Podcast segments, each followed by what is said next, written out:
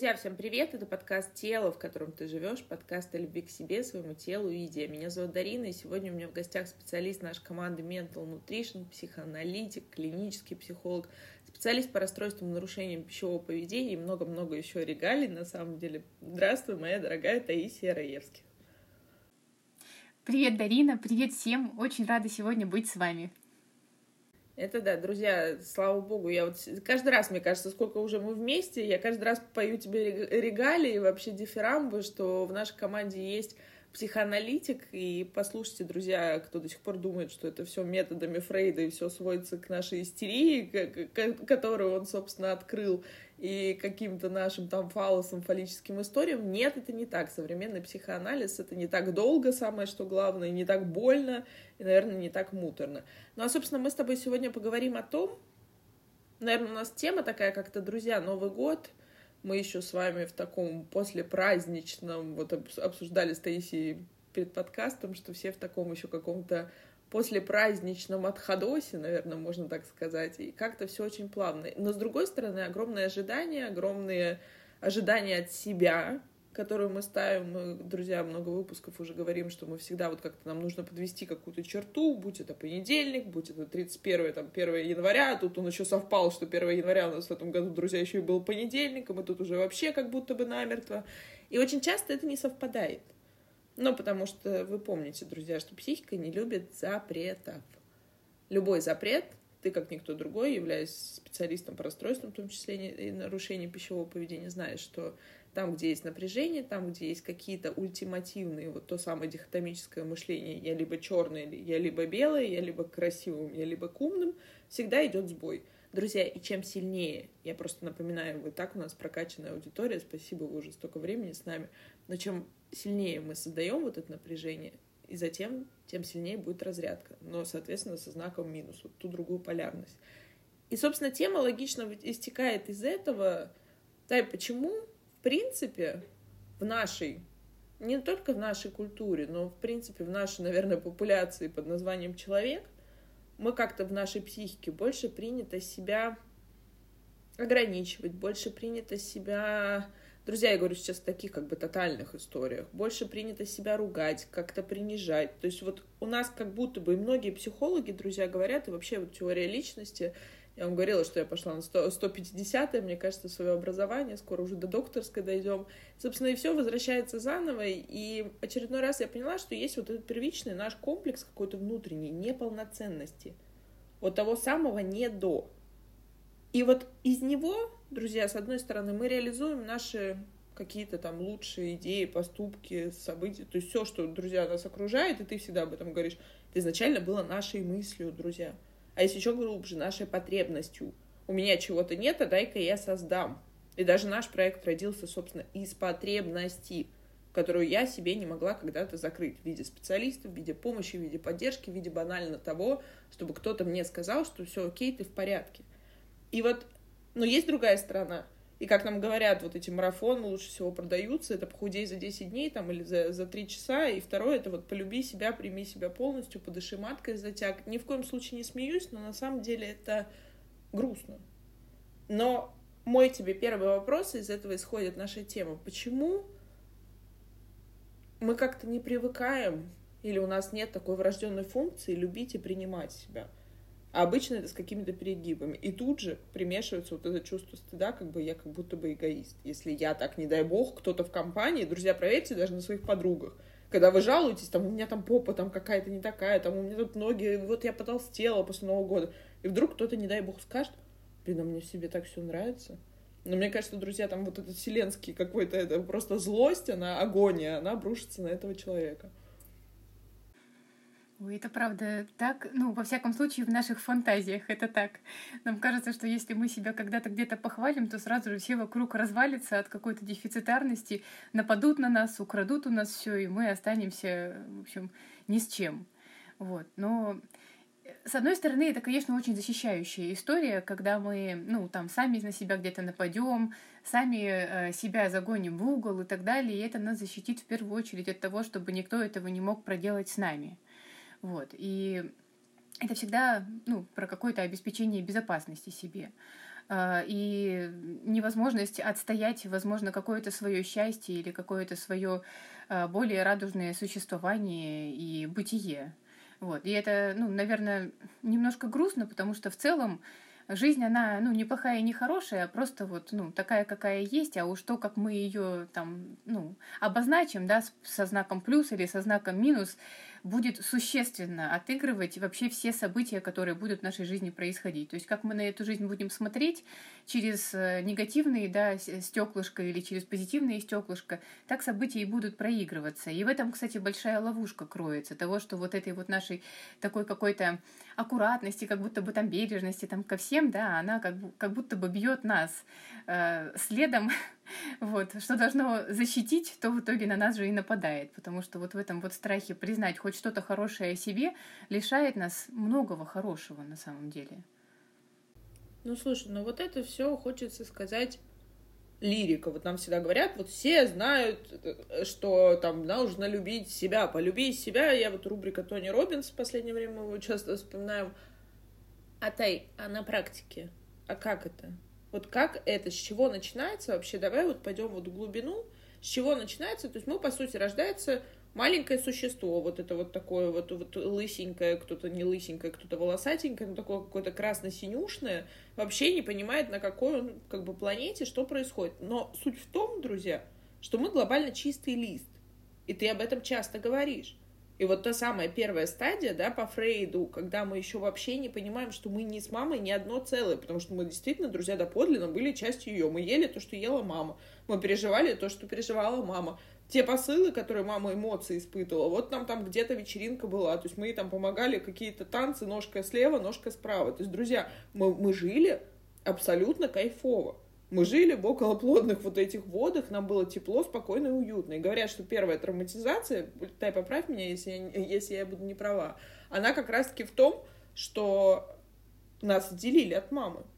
Мне уже там, мне не тепло, мне не, не классно, мне страшно, темно, и вообще как бы, что происходит на этой планете. Вот как здесь начинается? То есть в какой момент мы узнаем, что себя любить вообще-то как бы не, не варик? Ну...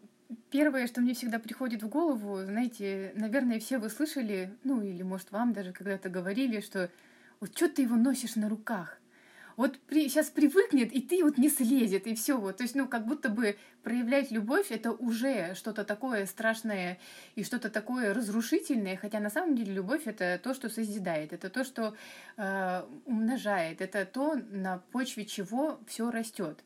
Вот. И как раз-таки... Именно вот в, то, в тот момент, когда мы рождаемся, да, и наша мама открыто вот эту любовь хочет проявлять, э, это же та самая э, нужная порция любви, на которой поедет вся наша дальнейшая жизнь. То есть мы изначально родились, все верно, внутри нас еще есть не так много, и наша психика еще не, не сформировалась. И вот она формируется благодаря наполнению нас э, нашими близкими, мамой, папой, бабушками, дедушками, там, ну, кем угодно, кто есть рядом. Потому что именно они, вкладывая свою любовь в нас, дают возможность нам построить из этой любви себя. Вот. И если там происходят какие-то дефициты или какие-нибудь там бабушки говорят там хватит там, не знаю, там сюсюкаться, хватит там еще там, хватит там то, все, да, то есть постоянно останавливают вот эти вот приливы любви, то тогда мы и сами себя будем потом тормозить, сами будем на себя нападать и, и сами жить вот в таком вот ощущении, что ну, как будто бы мне и не надо, да, там, ну, то есть это же тоже про защиту.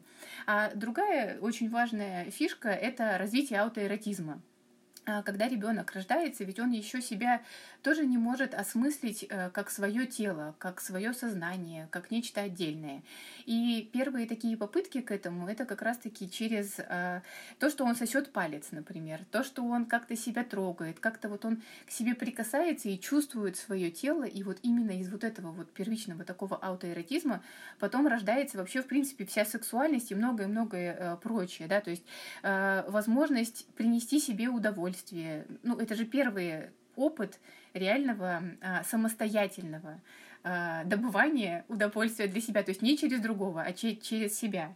Вот. И вот эти вот многие все а, процессы такие важные, они происходят буквально вот в первый год и годы нашей жизни. Сексуальность — это вообще такая какая-то очень такая покрытая чем-то таким вот сакральным тема, и она на самом деле идет из детства. И ох, как там у выпускников, как я говорю, постсоветского, советского пространства, как у нас там все напутано, друзья. Это не мы такие, это действительно был определенный строй, и он не мог не наложить налет. И в том числе на том, что ты вот говоришь о том, что раньше говорили, нельзя там брать много на руки, пусть он плачет, он должен понимать, что на это никто не откликнется, и вот, собственно, тогда он замолчит. Но, друзья, у меня так даже с хомяком не работает, ну, как бы, честно, я вам могу сказать, я, конечно, здесь утрирую, но, но это правда, как бы, друзья, потому что потом те самые последствия, они зачастую остаются с нами. Я всегда говорю, и мы с тобой это часто обсуждаем, что терапия должна идти до того момента, пока тебе это мешает жить здесь и сейчас. Друзья, это про взрослость. Но есть какие-то вещи, которые мы уже не проработаем, скорее всего, они всегда останутся нас триггерить. Вот у меня, к примеру, в детстве, друзья, я всегда люблю позориться, а на самом деле, если честно, я специально это рассказываю, чтобы вы понимали, что все мы, помимо того, что психологи, психотерапевты, психиатры, мы еще человеки, именно поэтому многие вещи, о которых мы говорим, мы говорим в том числе от первого лица. К примеру, я была, друзья, около абортированным ребенком. То есть я, собственно, об этом знаю. Зачем я об этом знаю, это другой вопрос, да. Ну, собственно, с какого-то определенного возраста я это знаю. И сразу предвосхищаю, мы с тобой в каком-то выпуске об этом говорили. Очень часто дети думают, что они приемные или родители не их. Друзья, это нормальное становление личности, это про другое. Это вот им всегда кажется, что у них могли бы быть какие-то другие родители, и их точно подкинул аист. Ну, то есть вот это такая другая тема. Но я доподлинно знаю, что была определенная, были определенные обстоятельства, и меня могло бы как бы не быть. Ну, даже логично посудить, как вы считаете, а, а, отложится это на психике ребенка, который знает, что там он, собственно, ему эту жизнь как бы не то, что подарили, а ему вдвойне ее дали. То есть как бы такое, да ладно уж, как бы живи. Конечно, безусловно, это влияет. И помимо той самой благодарности, там примазываются еще несколько чувств, друзья, в том числе чувство долженствования, чувство вины, чувство стыда и чувство огромной нагрузки. Это же сколько ты должен сделать по этой жизни всего, чтобы оправдать факт своего присутствия как человека на этой планете Земля. То есть те сто пятьдесят миллионов сперматозоидов не добежали, а ты добежал, тебя еще и оставили. То есть тут вообще как бы просто какой-то фонтан невиданной щедрости. Утрирую, но чтобы вы понимали, как работает механизм. И второй момент. И это то, что останется навсегда. То есть в каких-то вещах. Другой вопрос, что я это знаю, я это контролирую, и мне это как бы, ну, то есть я не могу от себя, мы же не можем сами себе палец, то есть там отрезать, он мне не нужен, вот он мне не нравится. Нет, мне тоже не нравятся какие-то реакции. И вот та самая травма, друзья, как проявляется травма? Это когда вы, взрослый человек, у которого есть все атрибуты взрослого, возможно, даже дети, а не только хомяки, как у меня, к примеру, вы в какой-то стрессовой ситуации реагируете по-детски. То есть вы начинаете зажиматься, или у вас начинается проявление какой-то истерики, или как-то вот какие-то чувства поднимаются. Вот это означает то, что там есть травма.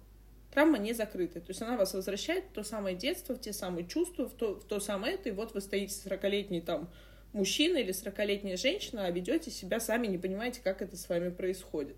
Это первый момент. И, к примеру, второй вот паттерн. У меня дома со мной как бы не разговаривали, когда я что-то шкодила, или как-то меня просто наказывали молчанием. Друзья, и все, кто является родителем, я вам как психолог, психотерапевт заявляю, что молчание – это еще большее наказание, чем ежели вы дали по попе один раз. И я тут ни в коем случае не призываю никого по попе бить и вообще рукоприкладствовать. Но это еще хуже, потому что наш мозг начинает додумывать, и у него включается первичный инстинкт какой? От меня отказались от стаи, ну, то есть стая от меня отказалась, я не выживу. И, друзья, так в дикой природе до сих пор происходит. Если от малыша отказываются, если малыш подходит к людям, и такое было, я, кстати, читала недавно в каком-то парке национальном, покормили животное, ну, собственно, маленького, его пришлось усыпить, потому что его стая больше не приняла, потому что он подошел к людям. А вы представляете, наш мозг-то, друзья, ну, от того, что у нас айфоны появились там тридцать лет назад, ну, как бы наш мозг не перестроился и не понял такое, а, вот здесь уже как бы новые правила игры. Нет, это эволюция. И вот все эти механизмы, они с нами остаются. И вот говоря, возвращаясь к тому, что почему советское, постсоветское пространство, друзья, наши мамы, бабушки, дедушки, отцы, они же сами не умеют. И вот тут мы возвращаемся как раз-таки вот той первичной, дай мой к тебе вопрос, как здесь работает, то есть как можно вырастить гармоничную личность, насколько это возможно. Если я сам не знаю, как бы мои родители тоже не научили, то есть по факту, получается, нас просто не учат себя любить, И принимать, вот ключевое, друзья, и принимать это не значит, что все, я села, не знаю, я буду есть как не в себя, или там, я не знаю, мы уходим в какую-то вечеринку, и зачем мне работать, я подумала, меня мама не для этого растила, или там ничего полезного я не буду делать, буду как-то себя социально вести. Друзья, тогда нас все равно остановят, тут будет либо психбольница, либо тюрьма, либо там еще какая-нибудь просто больничка, ну тут нас явно остановят. Но тут вопрос в другом, что да, у меня есть какие-то особенности, какие-то вещи, которые мне в себе не нравятся. Вспоминаем термин «нормативное недовольство телом». Друзья, у всех. Если я спрошу у Таи, которая у нас, собственно, самый, мне кажется, стройный и точёный человечек в нашей жизни, ну, в нашей компании, я хотела сказать, она тоже найдет, что сказать. Это сто процентов, потому что что-то нам нужно всегда в себе переделать. Переходит это в патологию тогда, когда у меня на чаше весов лежит все, что связано с этим недостатком. И я себя буду каждый раз вспоминать, да, ты молодец, получила докторскую стипендию по математике или там что-то еще, но лишний килограмм-то у тебя есть. И вот это всегда вот вопрос, друзья, задайте себе, а чьим голосом я себе это говорю? И всегда там проснется либо мама, либо папа, либо Татьяна Петровна, которая у меня была классным руководителем в первом классе или в садике, или тренер там какой-нибудь, там, я не знаю, почему там по балету или там у кого по борьбе.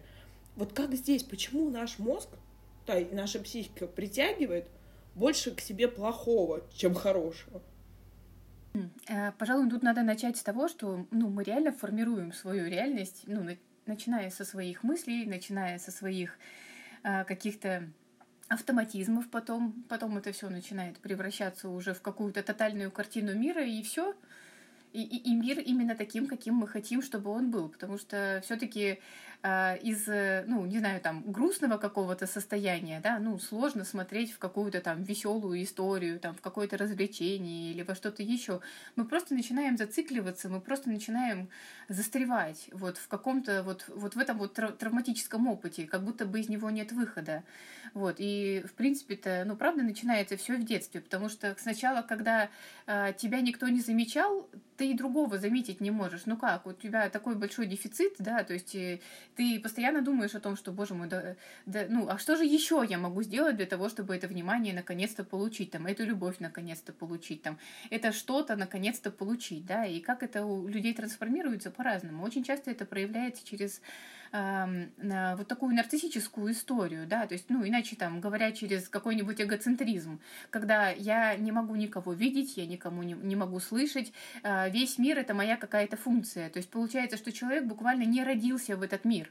Он вот как был слитым, да, вот в каком-то там, таком симби- симбиотическом мире с мамой, так он в нем и остался, где, ну, у ребенка же есть ощущение всемогущества, что он может руководить мамой там, да, или какими-то там событиями. То есть он не может разделять то, что другой сознательно делает, другой сознательно приходит и что-то для него э, создает, что-то для него дает, каким-то образом его наполняет.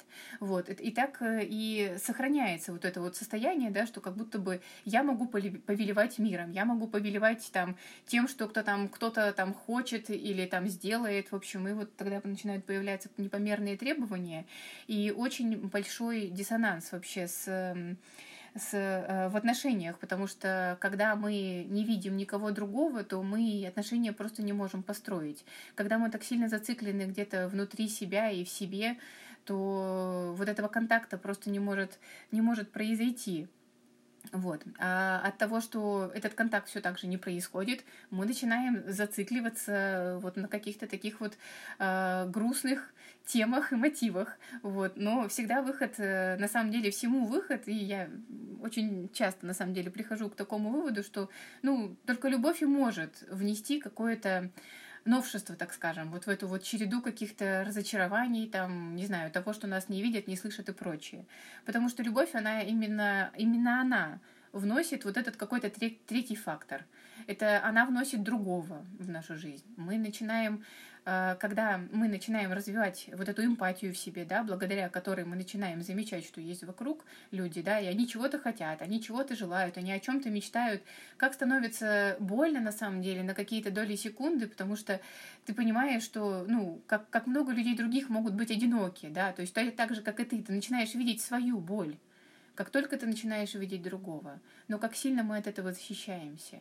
убегая в разные какие-то там, не знаю, там даже зависимости или какие-то трудоголизмы и прочее, везде как будто бы бежа за вот этой вот фантомной любовью, которую, ну, когда-то мы где-то недополучили. Но это не та история, которая нам нужна. История-то начинается в себе. И вот тут тогда тара-та-там, наша любимая история. Ты опять нас приводишь, возвращаешь нам всем ответственность, возвращаешь нас к себе. И, друзья, я недавно читала сама книгу и делилась в нашем телеграм-канале. Напомню, друзья, мы всегда бесплатно с командой вот находим новинки, между собой делимся, потом делимся с вами в открытом доступе. Очень много книг, присоединяйтесь, подписывайтесь.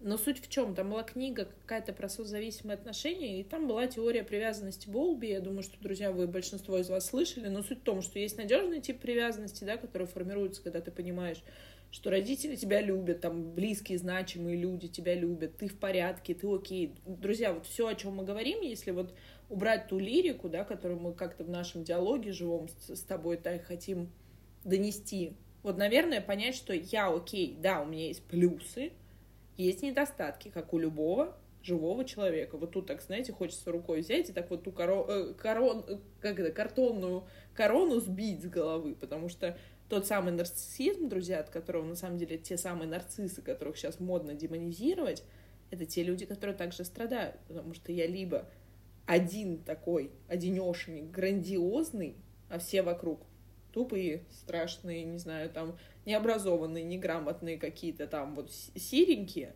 либо я настолько одинок и грандиозен в своей никчемности.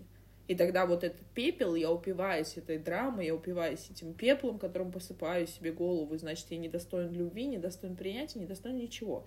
Так вот, надежная привязанность говорит о том, что я окей, друзья, то есть я в порядке, со мной все хорошо, я могу строить отношения, я достоин любви по праву своего рождения, друзья, и это так, и мне кажется, сейчас даже когда мы это слышим, что я ценностен просто так. У нас какое-то внутреннее сопротивление, потому что как же, как же, как же, я еще белка, та, которая не добежала в своем колесе до чего-то, каких-то обозримых результатов. Именно из-за этого, друзья, дефицитарного состояния создаются маркетинговые лучшие ходы, продажи, потому что нам показывают потребность, что у тебя чего-то нет. А когда ты наденешь эти часы на руку там, или что-то другое, вот тогда у тебя будет атрибутика человека, который смог себе позволить купить, условно говоря, друзья, я не против часов, я сама вас сорока еще та, но просто я к тому, что вот насколько это как бы нам важно до смешного, потому что те люди, которые, ну, условно говоря, у них все хорошо с пониманием и не знают свое место, которое они заняли в этой жизни, что точно найдется кто-то красивее, умнее, богаче, абсолютно точно моложе, но есть также и те, которые достигли чего-то другого или чего-то меньшего, у них обычно нет вот, вот такой потребности, друзья, ключевой, они могут это иметь, но у них нет потребности, они не отождествляют себя с этим. И мы всегда об этом говорим, что когда мы в дефицитарном состоянии, то, о чем говоришь ты, та любовь, то признание, та похвала банальная, которую мы недополучили в детстве, мы будем ее добирать через всех. Мы будем проигрывать сценарий, я не знаю, с другими мужчинами, друзья, когда мы там, я обращаюсь к женщинам, которые будут пытаться ту отцовскую любовь, ту отцовскую похвалу, ту отцовское принятие добрать мужчин. Ну, как вы думаете, захочется мужчине жить, ну, как бы, условно говоря, с дочерью? Ну, так скажу ему, раз уж мы с вами в такой в манере общаемся. Ну, с, как бы, с дочерьми, дочерьми не спят. Ну, то есть, как бы, да, и тут начинаются семейные проблемы. В другом случае мужчины переделайте точно так же. Мы ищем там матерей себе, да, которые будут закрывать ту потребность, которую не дала мать. И тут самое большое, друзья, расстройство, что эта потребность никогда не будет таким образом закрыта. Но не найдется того человека, потому что уже мама не в том возрасте, да, собственно, это уже другой человек, вы уже взрослый, это ключевое. Так вот, надежная привязанность по Боулби дает нам вот это как бы правильно, когда все окей идет. Ну, друзья, спойлер, обычно так не бывает. Поэтому у нас есть тревожный тип привязанности, когда я так хочу любви, что я просто вцеплюсь в этого партнера, вот возьму голову, если бы можно было проглотить, вот я бы его проглотила. И на самом деле я это говорю не просто как-то утрированно, а это то, что часто приносят клиенты, как бы, которые находятся вот в каких-то созависимых отношениях. Я настолько его люблю, что я просто свою жизнь, интересы, все, что мне было как бы дорого и важно, то есть меня тут нет. Я вот как будто бы его функция. Ты сказала про слово функцию. Вот это объектное поведение, но тут я выступаю объектом. Обычно партнер этого не выбирает, потому что у партнера какой обычный тип привязанности? У него тревожно избегающий, либо избегающий. И тогда я буду бежать так далеко, потому что мне настолько тут тесно, мне настолько тут страшно, даже если ко мне никто меня не трогает, Но мне настолько вот это некомфортно, при этом я ужасно хочу любви. И, друзья, и все это грани перегибов. И вот то, о чем говоришь ты, что нужно возвращаться к себе, это к тому, что да, я не испытываю эмпатии, да, я считаю, что люди злые, что люди плохие. У меня есть какой-то такой опыт, и тут то, о чем говоришь ты, как мы смотрим, через какую призму, так и получается. И, друзья, это не фантастика, это не вселенная, не кармический какой-то за- заговор. Это называется в психологии самосбывающееся пророчество. Моя психика будет делать все, чтобы вывести второго человека, сделать так, чтобы я сказала внутри себя, хотя я буду страдать на внешнем уровне, но внутри себя моя психика скажет, а я говорила, а мозг там подключится и скажет, ну вот, мы же с тобой помним, вот, вот, вот там у него же все запротоколировано на том самом уровне бессознательного. Какой рецепт? Вопреки. А я попробую услышать, что человеку нужно. А я попробую вникнуть. А я попробую дать любовь, даже если я, я всегда говорю, ну сделайте вид, что вы тот самый любящий человек. Я про себя. То есть если я себя не люблю, я себя не принимаю, я себя как-то не воспринимаю, но попробуйте поиграть того человека, который себя любит. Представьте ребенка. Если не получается, почему очень часто мы делаем и даем задания наши на групповой терапии, в том числе и эр пэ пэ, купите игрушку, друзья. Вот вам всем задание. Купите, идите, выберите себе игрушку, вот, которая вам нравится. Не у ребенка украдите, там, не у своего или у чужого, не где-то еще, а вот именно ваш, который как-то вам ассоциируется с вами. И попробуйте вот просто побыть с этой куклой. Это очень такая проективная модель, там нет никакого правильного рецепта. Но сам факт, что нам нужно найти ту фигуру, о которой хотя бы заботиться, если мы пока не можем давать эту заботу и тепло себе. Но постепенно, друзья, поверьте, из таких простых вот механизмов у нас появляется какое-то, мы хотя бы начинаем замечать. Потому что ведь то, о чем говорим мы, что если я себя не люблю, не принимаю, не слышу, если я всяческими способами избегаю своих эмоций, то как я могу полюбить другого человека? И я буду тогда яро хотеть того, что вот дефицитарно, чтобы ты меня полюбил, чтобы ты мне дал, и у каждого свой язык любви, кому-то это деньгами, кому-то это поцелуями, кому-то времени, кому-то словами, а мне все равно будет мало. Да, потому что наша потребность лежит в каком-то другом месте. Но, к сожалению, мы не можем этого заметить, да, пока мы так сильно... вот в этом вот каком-то застрявшем состоянии, каком-то сильно зацикленном, где-то глубоко внутри. То есть это как в пещере какой-то, из которой мы не можем выйти, и кричим из нее, кричим. А какой смысл, да? То есть пока мы не выйдем, никто не услышит. Да и я думаю, на самом деле здесь правда столько кроется в этой теме, даже э, та же самая история с границами. Как только нет любви к себе, у нас нет своих границ, нет чужих границ. Мы, ну, как бы вносим очень много разрушения во все это. А вот, вот этот вот путь через что-то создающее, через созидающее, через остановку иногда, просто вот, ну, просто замереть, да, что сейчас происходит, а какой сейчас мир вокруг. Вот это, ну, как бы и просто, и тяжело, да, но с каких-то вот маленьких таких, совершенно не подвигов, а маленьких шажков, маленьких мыслей начинается дорога, как всегда говорят, да, в хорошее большое будущее. И тут вот, друзья, даже на фразе Таисии, что не подвигов, уже поднимается внутренний критик и говорит, ага, ты тут обычно каждый день подвиги совершаешь просто, тут какие-то грандиозные, тебе еще говорят сверху, да еще и не подвиги, я тут еще до подвигов не дорос. Друзья, на самом деле вот та самая пресловутая любовь к себе, наверное, по...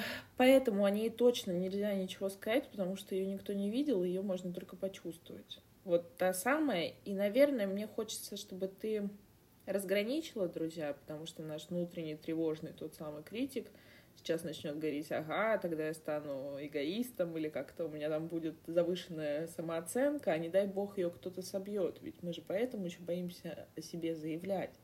Потому что не дай бог мне кто-то скажет, что я, не знаю, там, глаза у меня какие-то некрасивые, или там, я не знаю, попа у меня большая.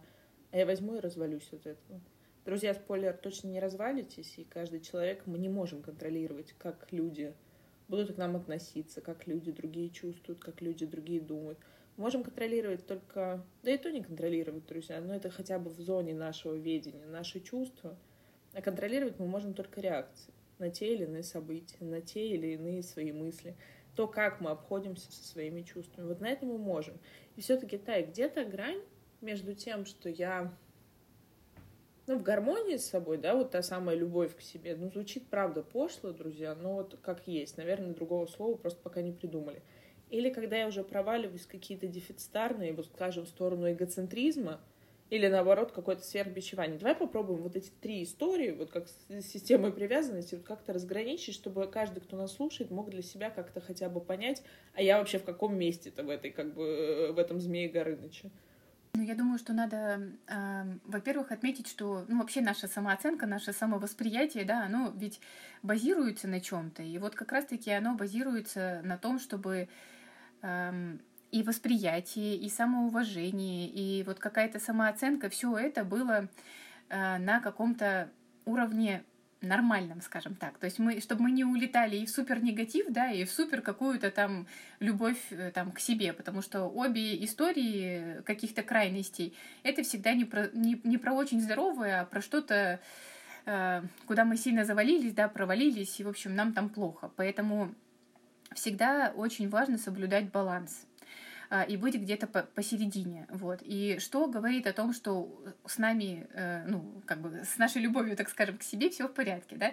Это когда мы себя уважаем наравне с другими, то есть мы себя не превозносим, с одной стороны, да, но с другой стороны и не уничтожаем. Мы себя держим на одном уровне с другими, то есть если я уважаю, там, не знаю, бабулю в автобусе, там, уважаю, там, не знаю, там, мужа, там, или кого-нибудь еще, то есть я, я такие же права наделяю и себе самой, да, то есть я могу э, рассчитывать на себя в этом вопросе, то есть э, вот, это первое, да, то есть что наши интересы, да, не всегда могут быть исполнены, но как минимум они должны быть озвучены, вот, то есть э, это такая история, когда мы не переступаем границы другого, границы э, какого-нибудь общественного, да, а мы сохраняемся вот в этом вот э, нормальном состоянии, где мы находим способ, где мы, в принципе, и можем удовлетворить себя, но при этом не разрушить ничего вокруг. Вот. Я думаю, что вот это вот одна из нормальных историй. А, вторая а, история, которая в пользу любви, это когда мы не поддерживаем разговоры о том, что мы плохие, некрасивые, толстые, тупые, какие-нибудь еще. Мы просто их не поддерживаем и не участвуем, потому что мы можем быть разными. Мы можем быть и умными, иногда, может быть, там не совсем знающими, да, и это нормально, потому что любое какое-нибудь что-то, ну, например, там, чего нет, это просто зона для нашего какого-нибудь там внимания, развития, а может быть, даже ничего не делания, потому что я могу любить себя любым, вот, потому что я люблю себя безусловно, вот это вот... Э- Вторая, да, точка такая, когда мы не критикуем себя и никому не позволяем.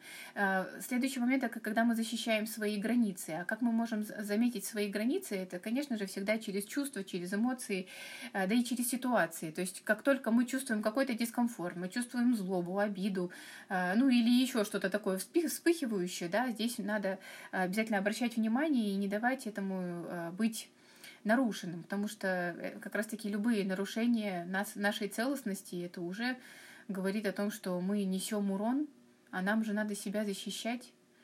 Вот. Я думаю, что помимо этого мы, ну, это очень важно, замечать хорошие. Это не самохвальство и не бахвальство, это нормально. Ну, просто видеть в том, что мы делаем что-то хорошо, что у нас получается что-то хорошо, потому что э, чем больше вот этого вот такого, ну, положительного, тем больше вообще мотивация к какому-нибудь деланию, потому что э, я думаю, что каждый из вас сталкивался, что, я не знаю, там, написал какой-нибудь пост, и никто ничего тебе не, не ответил, да, но мотивация начинает снижаться там на десятый такой пост.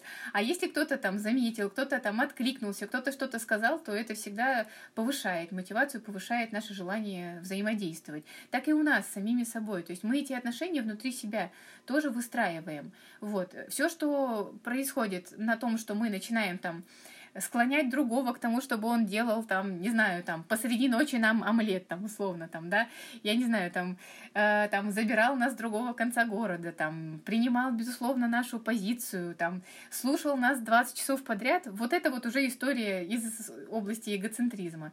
А все, что связано с тем, что мы защищаем себя, мы любим себя, мы помним о себе, мы, не знаю, слушаем себя, это о нормальном, здоровом, о том, что когда-то должны были дать нам достаточно хорошие родители, и теперь это достаточно хорошо даем мы сами себе.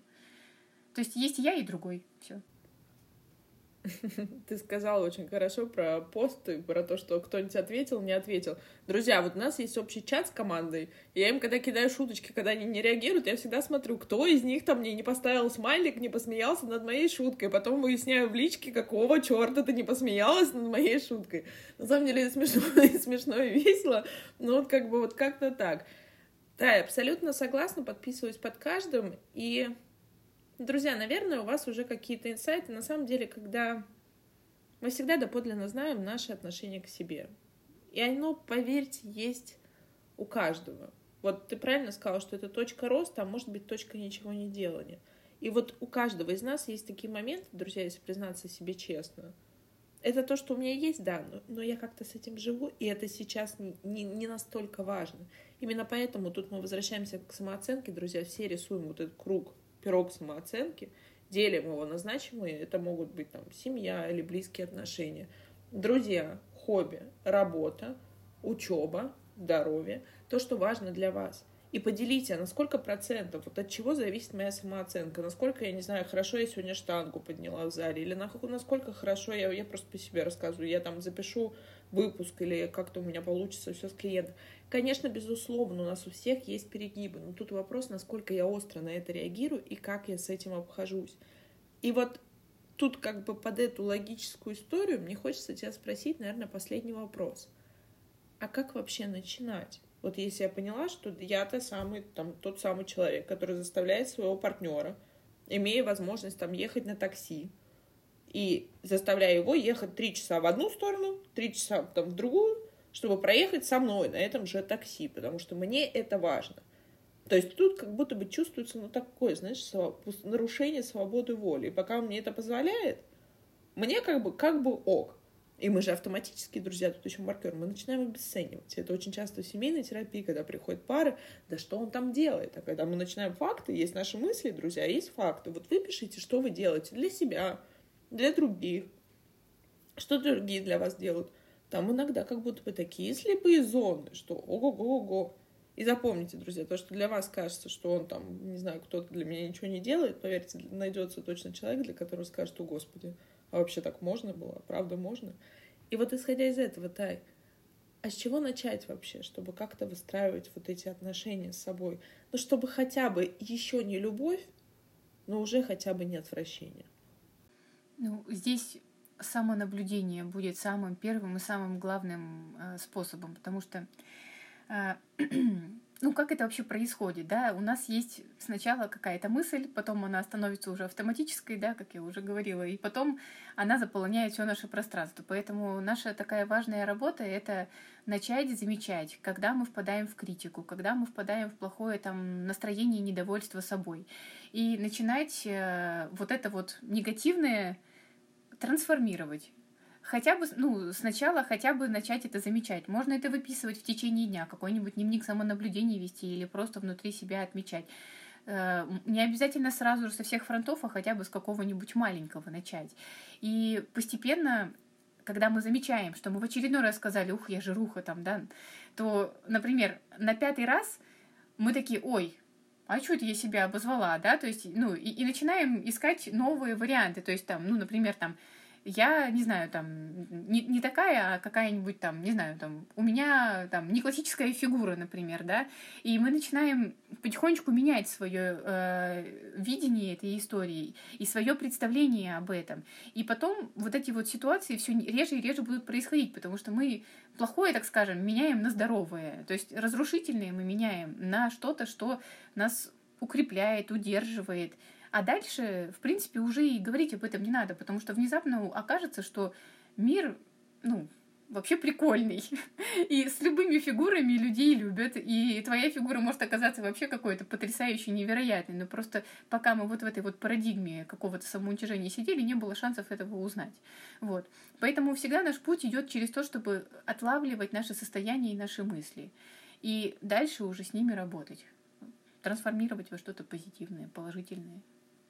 Согласна. И вы знаете, друзья, вот сейчас кажется, я думаю, что этот выпуск соберет много сопротивления, потому что тема сложная, иногда мы сами проваливаемся. И, друзья, наверное, любовь к себе — это не конечная точка, это процесс. И В большинстве случаев, друзья, это процесс, дорога длиною в жизнь.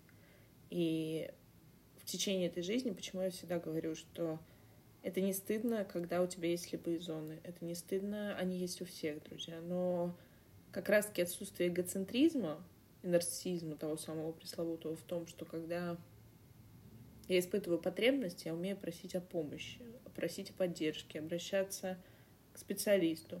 И, друзья, это выбор, и это уже про ответственность, потому что, наверное, я всегда говорю, друзья, что абсолютно точно единственный человек, с кем нам с вами жить всю свою жизнь, это мы сами. И, наверное, стоит как-то эти отношения все-таки, это те самые отношения, наверное, единственные, над которыми абсолютно точно, друзья, стоит работать. Потому что очень часто те люди, которые, я как человек, который работал в психиатрической больнице, которые пытаются как-то завершить жизнь, покончить самоубийством, или думают о суициде, друзья, спойлер, о нем думают. Вот вы можете представить сейчас своих знакомых, каждый пятый по статистике из них, кто-то как минимум один, задумывался, ну так, достаточно продолжительное время о суициде. В разные периоды жизни, возможно, и не зависит это от возраста, от пола, от статуса. Это наша тоже естественная природа. Но ключевое, что они говорят, что я не могу жить с самим собой. Мне тяжело. И, друзья, вы представляете, так испытывает огромное количество людей. Но очень часто в депрессию мы впадаем, потому что я как будто бы не могу жить в этом теле. Я уже рассказывала про клиентку, которая как-то мне сказала: я хочу снять свое тело вот с себя, как колготки. Мне настолько некомфортно. И вы представьте тогда, насколько это наше переплетение, как может то, там, условно говоря, тот чехольчик, то... А кто тогда это думает, друзья? Вот это мы, наш подкаст называется «Тело, в котором ты живешь». Ведь мы действительно живем в наших телах, и очень часто мы вообще не понимаем, а зачем нам, собственно, этот вот колпачок, чехольчик, назовите как угодно, нафига он нам такой нужен? Можно мне, пожалуйста, как у Маши, у Пети, вот, вот его отдайте? А вот с этим я не понимаю, что делать. Но вы же понимаете, друзья, что так невозможно. Так невозможно построить здоровые отношения ни с кем, друзья. Если мы не сможем построить базово их с собой. Почему я говорю, всем нужна психологическая психогигиена. Друзья, вот зубы чистим, вот то же самое психогигиена. Потому что мы растим поколение детей, а дети выращивают новое поколение. Мне хотелось бы все-таки, чтобы в этом мире было меньше зла, друзья, меньше насилия. И меньше какого-то вот неудовлетворенности, меньше тех установок и того багажа, который мы как бы детям всучаем вот по наследству. Помните, раньше бабушкины сундуки передавали, а мы такие: а у меня, значит, вот такой вот, раскрываю свиток, вот такие вот есть установки, догмы, правила, и там то, что я думаю о себе и думаю там о мире. И вот так мы это и несем. Поэтому, друзья, всегда не поздно начать, собственно, начинать нужно, как вы поняли, уже с себя. Именно поэтому, друзья, мы рядом, именно поэтому мы так много об этом говорим. Я уже сбила со счета, я уже даже не считаю, какие у нас там выпуски. Но, собственно, уверенно и верно мы это делаем. И, кстати, из классных новостей я прочитала новость недавно, друзья. Теперь консультация психолога, поскольку мы образовательный с вами, собственно, проект наш, может быть бесплатной в рамках О М С. Если я ничего не путаю, друзья, узнайте, пожалуйста, загуглите. Ну, точно, вот я прочитала, буквально недавно делилась, собственно, с коллегами. И всегда напомню, что в нашей команде есть бесплатная диагностическая беседа к любому специалисту нашей команды. Таюш, спасибо тебе огромное. Всем вам любви. Друзья, не забываем, двадцать седьмого января стартует наш курс обучения подготовки специалистов по расстройству нарушения пищевого поведения. Не знаю, остались ли там места, уточняйте вот на дату выпуска, пишите все ссылки в описании. Берегите себя, друзья. Это был подкаст «Тело, в котором ты живешь». Пока-пока.